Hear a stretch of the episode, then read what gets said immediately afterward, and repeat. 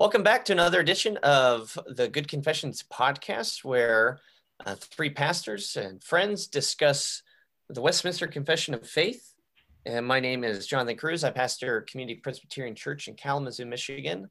And I'm joined, as always, by my cohorts and co hosts, Andrew Miller and Shane Bennett, who pastor in Virginia and Grand Rapids, respectively. Andrew, you get all of Virginia, apparently.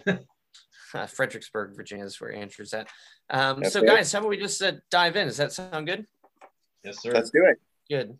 Uh, we're in chapter eight, which is on Christ the mediator. Um, and just, I'll just give an anecdote. One of my most embarrassing moments of ministry I'm about to relive for you is teaching on this as an intern at Temecula in California and I could not pronounce the word mediator, and I kept saying Christ the meteor. Uh, and it, I couldn't like, I mean, I said it like five times in a row. I could not get it out. And Adam, our mutual friend, uh, Adam Klaus, you guys remember Adam? Yeah, yeah. absolutely.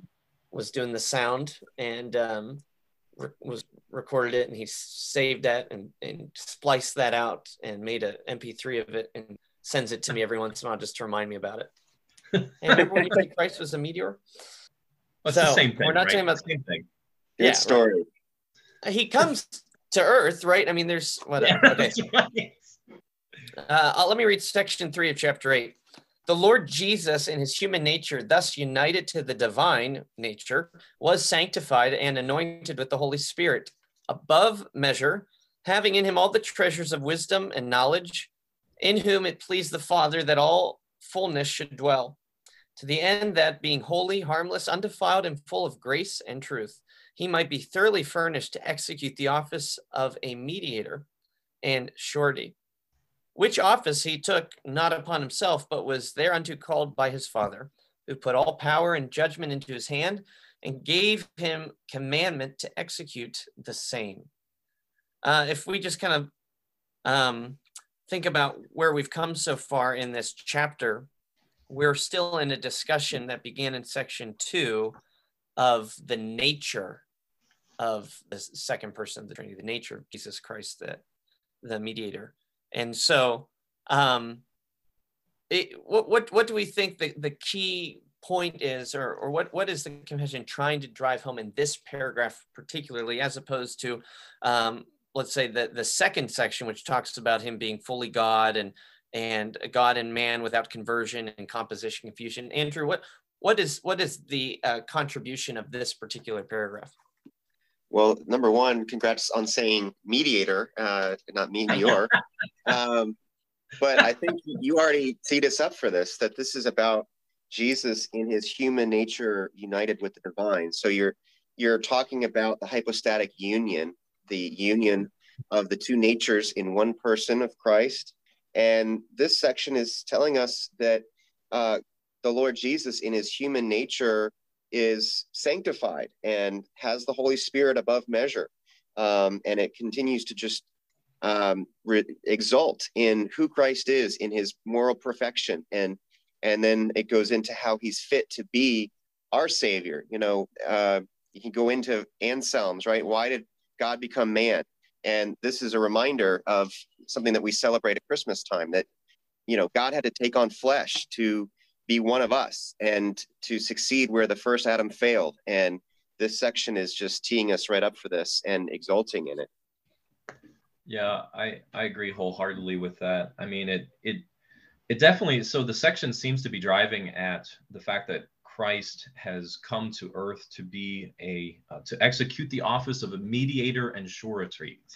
Uh, uh, and uh, but it in the way and it's phrased there, it says uh, that way he might be thoroughly furnished to execute the office of a mediator. Meaning, uh, so if you if you recall back to Adam, Adam in Adam he was our first mediator. He was the first federal head uh, for all of humanity, and in his fall, uh, sinned we all with him. Um, and that meant that no human individual could actually then accomplish what was needed to bring peace between God, uh, that it was necessary for the divine to take this upon himself. Uh, and so it is really because Christ is both man or both God and man uh, that he's able to accomplish the office of a mediator uh, properly. Right. Yeah, I, I, think you guys have, have hit the nail on the head there that we're, we're getting into now, kind of moving. We're, this is like the transitional paragraph as I see it from the who of Jesus to kind of the, the why, like why did he come? and it's right. that that's it's we're now we're talking about office right his his role mm-hmm. um which takes us you know back to the even the covenant of redemption that which office he took not unto himself but was called to by his father we've talked about that in previous podcasts and and um section four also uh, leads us in that same direction which i'll read here the office this office the lord jesus did most willingly undertake again covenant of redemption language right this idea that the trinity the father son the spirit determined uh, the plan executed, uh, planned in eternity and then executed in real time, the, the salvation of sinners. So uh, the, the, the Son, the second person, Jesus, comes willingly, submissively as uh, the servant um, of the Lord. He t- undertakes his office willingly, uh, which that he might discharge. He was made under the law and did perfectly fulfill it endured most grievous torments immediately in his soul and most painful sufferings in his body, was crucified and died, was buried, and remained under the power of death, yet saw no corruption. On the third day, he rose from the dead with the same body in which he suffered, with which also he ascended into heaven, and there sitteth at the right hand of his Father, making intercession, and shall return to judgment and angels at the end of the world. Uh, we definitely hear echoes of um, some creedal language in this section, both the Apostles and the Nicene Creed. Um, what, what did Jesus need to do in order to be our mediator, to be our surety? Well, I love that you're teeing us up and, and reminding us that um, this is coming from Galatians 4, right? In the fullness of time, God sent his son, born of a woman, born under the law, to redeem those who are under the curse of the law. And this is getting into that. And, you know, what we talked in the last section about the surety, you know, we think of a surety as someone who um, takes a pledge for us. So if I can't make a loan, uh, but if I can't get a loan for money myself, I'll have somebody co-sign, and, and that means that they take the blame. Uh, they have to pay if I can't pay, and that's sort of part of the idea behind Christ as our surety, or Hebrews talks about it, the guarantor of our salvation. Um, and so so one of the big elements of this is the vicariousness of Christ. Christ is doing this as a federal head, as a surety, as as a, a public person on our behalf, a substitute, and he's born under the law. Um, and you could see how this gets into passive obedience and active obedience that he obeys in our stead um, and earns righteousness before God. And then on the other hand, he endures grievous torments immediately in his soul. So this is what we mean when we talk about he descended into hell in the creeds that um, he's he's enduring the wrath and curse of God in our stead as our surety. Yeah, I think um, yeah, I liked what you said about the active passive obedience, and just it would be helpful, I think, to draw where we see that in the in the um, section. So that clause, he was made under the law and did perfectly fulfill it. That's active obedience. And then everything that comes after that to the end of the sentence endured torments, most painful sufferings, crucified, died, buried, and remained under the power of death. That's the passive obedience. And I can't remember if we discussed this before on the podcast or not, but when we say passive, we don't mean that he wasn't, uh, he was just sitting there and it was like happening to him but it's coming from that Latin word passio, which means to suffer. So, any way in which uh, Christ uh, fulfilled God's law through um, uh, uh, through obedience in thought, word, and deed, we call that active obedience. And any way which he experienced or took on the curse of sin and suffered because of what we deserve, that's passive obedience. And there's that full list. It's not just the cross, right? We start immediately. I love that he experienced torments in his soul immediately. Uh, just the fact that he came into this world means he would endure suffering well before the cross. He knew what it was like to live in a fallen world. So we have the fact that he came not only to fulfill the law, but to take the curse of lawbreakers like us. It's it's very much the heart of the section uh, here is dealing with, as both of you have pointed out, the the role of Christ or or the the need. What is it that he had to accomplish?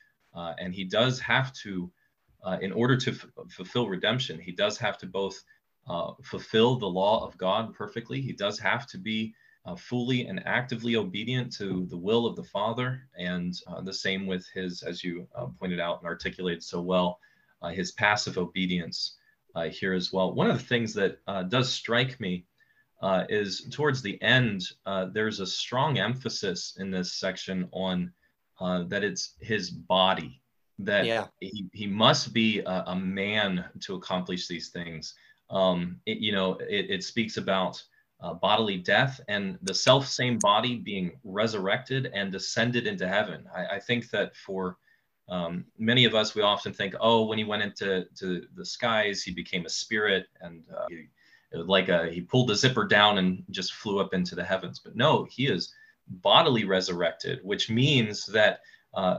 truly there is a there is a it creates a hope for us in the bodily resurrection as well, and that our hope is not just uh, in deliverance from a, a spiritual uh, issue, but the the effects of sin upon our bodies as well. One of the hymns that we have in our Trinity Psalter hymnal. Uh, so here's the plug for that is Holy Spirit of Messiah, number 401 and it gets at all of this. Like the first line, I'm not going to read it, so you know, don't come after me with the copyright. Uh, Holy Spirit of Messiah, uh, you we praise and you we love, guarantee of our salvation sent to earth from heaven above. Again, I won't read too much, but at the end it says, uh, Holy Spirit of Messiah, come with Christ on judgment day. Come, O Spirit, come as fire. Breath of Christ, his foes to slay. And, and it keeps going, but it's hitting all these points that the confession is getting at here um, and reminding us of what Christ has done for us uh, as the God man, um, one, one person in two natures, uh, in whom is the fullness of God and uh, the, the Spirit of God in full measure. Well, that's a good segue into the next paragraph, which um, brings in the person of the Holy Spirit, reminding us that um, we can't understand the person or the work of Christ as mediator without understanding the person work of the Holy Spirit. Uh, it says, The Lord Jesus, by his perfect obedience and sacrifice of himself, which he, here it is, through the eternal Spirit, once offered up unto God, has fully satisfied the justice of his Father and purchased not only reconciliation, but lasting inheritance in the kingdom of heaven for all those whom the Father has given unto him. And um, this idea of uh, his his life and his death being offered up through the Spirit. We see, well, in one sense, we see it all through the Gospels, right? He's anointed. Well, uh, the Spirit um, dwells over the Virgin Mary, and um, and she uh, conceives Jesus Christ. So the Spirit's there in the incarnation. Um, at the start of his ministry, public ministry with the baptism, um, he's filled with the Spirit as he teaches, opening up the scroll from Isaiah and, and gives his mission statement in Luke chapter 4, and on and on and on. Um, but then, especially, we read that um, uh, in maybe somebody else has the reference, but it's uh, in Hebrews, uh, Hebrews chapter 9, where it says that he offered up uh, his soul through the Spirit. Um, and he did this without spot or blemish. So his whole life, the the uh, the way in which he could be obedient to the Father, and and be that substitute that we need is is um, a co-ministry along with the Holy Spirit. And the the cat or the confession here says he once offered up himself unto God. Hmm. Shane, what's the significance there? Well, you know, it, it's certainly referencing uh, the sacrificial system that Christ is a type of that he fulfills. If uh, you go back to uh, the Old Testament and you see all of the, the blood of the lambs and bulls that were offered upon uh, the, the altar, uh, Christ is a greater sacrifice, as Hebrews will point out, especially in Hebrews chapter 10, because he was offered only once, meaning he was a perfect sacrifice, meaning his blood was truly innocent, meaning his blood uh, fully covers and atones for all of our sins, unlike uh, these other sacrifices of animals that would always fade away. Um, Do we think they have um, Rome in their sights here too? Definitely, yeah, yeah. And I, I love this whole section. I mean, uh, the last section reminds us he's born under the law. He's under the law as a covenant, um, and in that he offers his perfect obedience in the sacrifice of himself. And what wondrous words this is for us when he says, uh, the confession says, hath fully satisfied the justice mm-hmm. of his Father. Right? It's fully satisfied. Yeah, um, it is finished. We, we doubt that all the time, don't we? Like, oh, I've got to work off my sin, or I've got to I've got to earn something before God. We can't do that. Uh, we're too sinful. And and then how positive, you know, getting at what Jonathan's pointing out with Rome and and once like it's accomplished. This is redemption accomplished. Um, and we're going to see later in this uh, chapter of the confession redemption applied. But you know, it's saying he's satisfied the justice of the Father. He has uh, purchased us. So this is redemption language, buying something back uh, is what it means to redeem something. And then reconciliation. So we were at enmity with God. Our sins separated us from Him. Isaiah 59 1. And, uh, you know, you go to Colossians where it talks about we were alienated and like hostile to God. And, uh, and so we've we've been reconciled and we've been given an inheritance that is imperishable and uh, right? yeah so it, this is just a wonderful uh, thing i mean this whole chapter on Christ should just lead us to praise God for mm-hmm. what He's yeah. done. Uh, yeah, I like that. It says not only reconciliation, which makes us God's friends, but we have an inheritance, which means we're God's sons. Uh, it's just like they keep upping the ante, just like it gets better and better. Wait, there's more. Um, moving on now to section six, as Andrew mentioned, this is getting now we're getting further into um, uh, redemption applied. How how what Christ or who Christ is, which was you know, sections uh, one and, and, two and three, and then and what Christ did, sections four and five. How does that become ours? So we read, although the work of redemption was not actually wrought by Christ till after his incarnation, yet the virtue, efficacy, and benefits thereof were communicated unto the elect in all ages successively from the beginning of the world in and by those promises, types, and sacrifices wherein he was revealed and signified to be the seed of the woman which should bruise the serpent's head, and the lamb slain from the beginning of the world, being yesterday and today the same, and forever. So, um, Shane, you want to start us off with this wonderful yeah. uh, paragraph? Yeah. So one of the things that um, is so significant in Reformed theology is understanding that uh, that there's one people of God, uh, that the only way uh, to enter into the presence of the Father is through Christ, who is the way, the truth, and the life. And that means that uh, all peoples from the beginning of time to the end of time are only saved through Christ Jesus, through the work that he has accomplished. And um, you know, it, it speaks about uh, in all ages successively from the beginning of the world uh, uh, in and by these promises. So you think of a place like Galatians 4. Uh, Galatians 4 tells us that Abraham believed the gospel beforehand, meaning that that is what his faith was in. It was in uh, not just in God in general, but it was actually in uh, Christ Jesus. In the the uh, he looked forward to a Messiah who would come, who would accomplish redemption, just as we uh, who come after Christ uh, look backwards to what Christ has accomplished. We all look to the same uh, accomplished work of Christ. Again, it, it is uh, speaking very much to that uh, redemption being applied and how it's applied to all peoples throughout the entire history of the world, not just those who come after him. Yeah, you know, this is really getting at how do how are believers saved in the Old Testament, as, as Shane is pointing out. And I remember from our uh, seminary class at Westminster Seminary, California, the emphasis on the unity of the covenant of grace, where there's always mm-hmm. one way of salvation through faith in Christ, one people of God, one plan of redemption throughout history. And you see that in this section as well as, you know, we'll see it in the covenant section, chapter seven.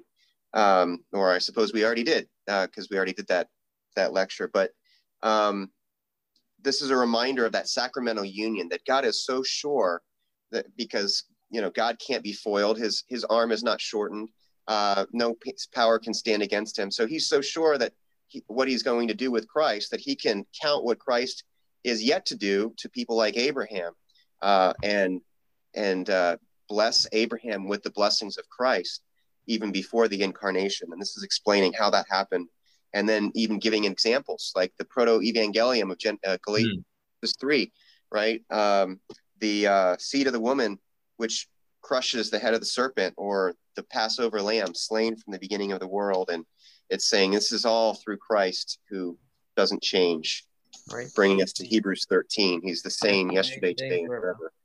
Well, it's I, I would argue, Andrew, um, that you know the the fact that it says the bruised uh, of the serpent's head like you said it goes right to the very beginning uh, of our need for reconciliation with god at, in the proto-evangelium.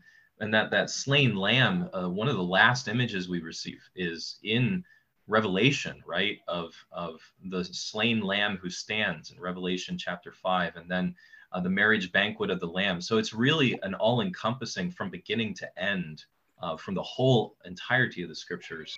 Um, I just wanted to add that to what you're, you're saying. I think it's. Um, Shane, are you trying to say that Revelation isn't just about the millennium, but it's about the gospel?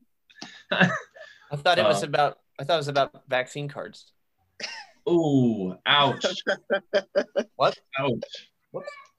Um, Black Hawk, Apache helicopters. Section seven, we get into some dense theology. Yay! Christ in the work of mediation acts according to both natures. What? By each nature doing that which is proper to itself, yet by reason of the unity of the person, that which is proper to one nature is sometimes in scripture attributed to the person denominated by the other nature. And I have written in my margins of my confession, communicatio idiomatum. Isn't that also always great when we get to bring in some Latin phrases? So does anybody should since I brought it up, do I need to explain it or somebody brave enough to explain communicatio idiomatum? Anyway, which way? I mean, it's it's the communication of properties, and we tend to think of this as just a Lutheran thing, but the Lutherans have a different view than the Reformed. Um, and we're saying that what you can say about one nature of Christ, you can say about the person, right? So mm-hmm. you can say that Christ grew as a child uh, that's talking about the person. And yes, we know that Jesus was tired. Is, you could say he was hungry. Right. We, we know that as God, God never grows tired. God doesn't grow. He doesn't change. But as a mm-hmm. human being, uh, Christ did those things. He grew as a child. And because you can say it about one nature, you can say it about the person of Christ. Now they they uh, they being the divines cite Acts 20, 28 and it's often brought up in these discussions, which says that um, God has made um, pastors overseers of the, the church of God, which he purchased with his own blood. Right. Which he bought yeah. with his own blood. And and it's interesting because they cite that as a reference, but that's not really talking about the person and nature of Christ, right? That's is that not um, attributing something that the person of the Son did to the Trinity as as the essence of God. So I mean, it's similar, but it's it's not quite. I'm just bringing this up because as we went through this with our um, leadership class, that was kind of brought up where they're saying, "Is this the same thing that we're talking about in section seven? And I, I think there is a slight distinction because they're not saying that the human nature of Christ shed blood and the divine nature bought. It says the church of God, which usually is a denomination for the Father, or perhaps just the essence of God. Am I just far afield here? Is that not helpful? Or well, you know, you're bringing up a tension, which actually, I think uh, a certain venerable um, venerable professor in my in our denomination uh, challenged me on a little bit when I was going for my ordination exam, um, and he accepted it. Uh, that you know, I used this as a proof text um, but he pushed back a little bit about it, and and yet I think this is showing us the practice. Wait, he was saying he was pushing on you using Acts twenty as a proof text for the communicatio idiomatum. I was using it as a proof text, and he pushed back a little bit. Right. He knows um, that it's in the confession, right? oh, I'm, I'm sure he does. Oh, yeah. He knows, he knows, more about the confession than I do. Right. But I'm gonna I'm gonna be um, quoting him a little bit later. So. you know, All uh, but I, I, think it shows the pattern of like what you're doing is that you're saying this is yeah. true about this person, and so you can say that that's true. Uh, you know, this is true about one nature, so you can say it's it's, it's true, true of an entity. Yeah. Right, and I would agree with that. It's it's a pattern, like you said. It's the same principles at work, but I don't think it's the exact same thing that section seven is talking about. But but you did have a helpful definition for us earlier, where we can talk about Jesus growing, uh, learning things. He, you know, he he was limited in certain ways. You can say it's true about Jesus. Um, you can say Jesus died, but you could never say that God's essence could die. Never would you say mm-hmm. that. But because yeah, he is so, those two natures, divine and human, are so united in the person that what's ever true of one nature is true of the person. It's a mystery, right? Yeah, and and Bavinck has a really good section on this in Reformed Dogmatics. If you want to dig into it further, and I would say we should also point out the Lutherans have a different view in that that they say that what you can say about one nature, you can say about the other nature, which is what leads them to their idea of the uh, bodily presence of Christ everywhere, being u- ubiquitous. Mm-hmm. Um, because you're saying, well, as God, he's everywhere, and as man, uh, he's got a body. So that means his body is everywhere. And we say, well, that doesn't make sense. And the Bible says he's ascended bodily and is at the right hand of the Majesty on high. So um, our view of the communication of principles or properties is different than uh, the Lutheran view. Right. right. Well, we should probably move on to section eight here and close up this episode. Uh, to all those for whom Christ has purchased redemption, he does certainly and effectually apply and communicate the same, that is redemption. Um, should we should we just unpack that first before I read the rest of it? Is sure. this not um, a a clear statement of the doctrine of limited atonement from our confession? No, Jonathan, it's particular atonement. Oh, particular atonement. I'm sorry. No, Definite no, you're atonement? right. You're right. Definite, limited. I mean, however you want to say it, because everybody believes the atonement is limited in some way, right? Either it's limited in its scope, which is what we say, or it's limited in its effectiveness, yeah, meaning right. that it only, right. you know, it only lets people, you know, have the, the opportunity to save themselves. And right. Uh, this is a great statement. You're right, Jonathan, of that Christ dies for his elect. There, there's no one that Christ is elect, that God has elected um, that's in hell. There's no one right.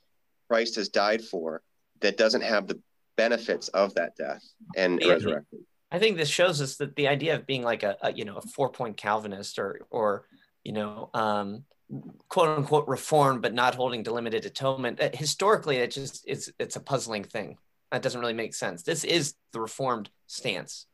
Yeah. Um, and it's a glorious stance, right? We want to say that everybody that Christ wants to save, he does save.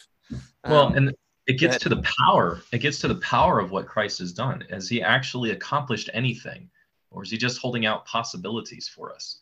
Um, you know, it, yeah. uh, Charles Spurgeon used to have a great analogy about this.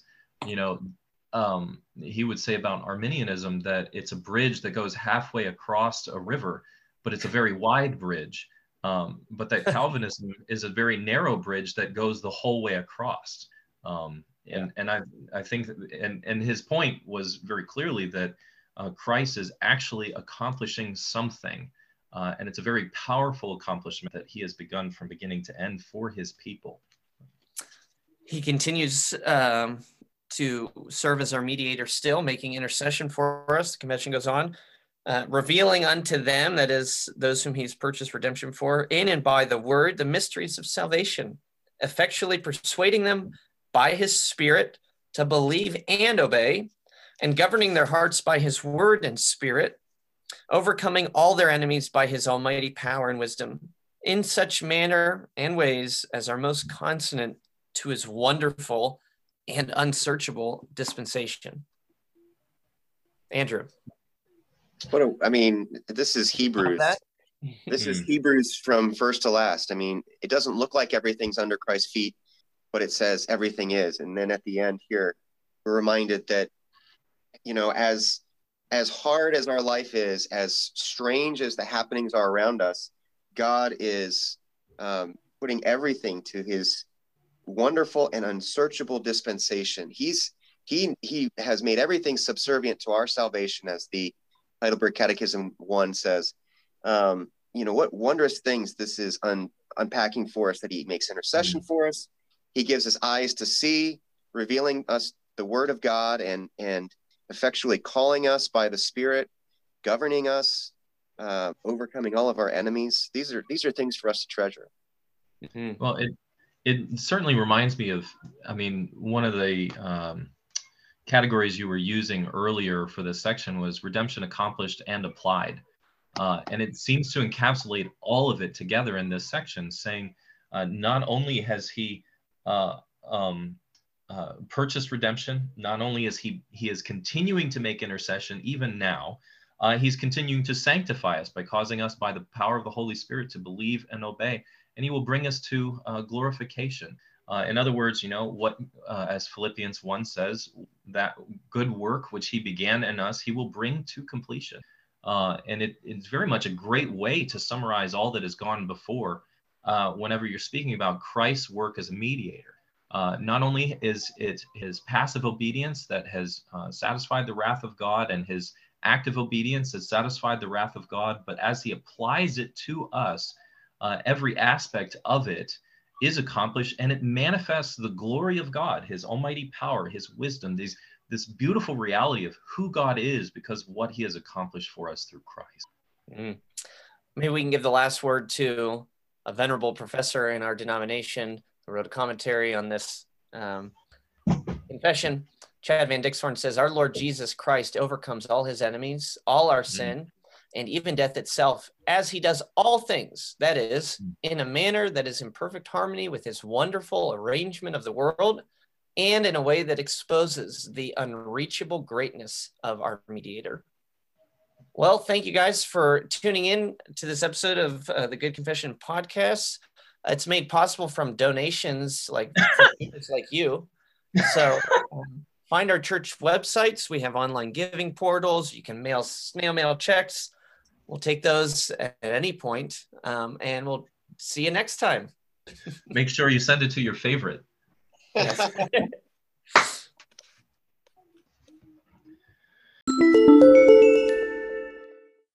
so edit that question out, right? Our, our audience is going to want more. They want more. I think so. More cowbell.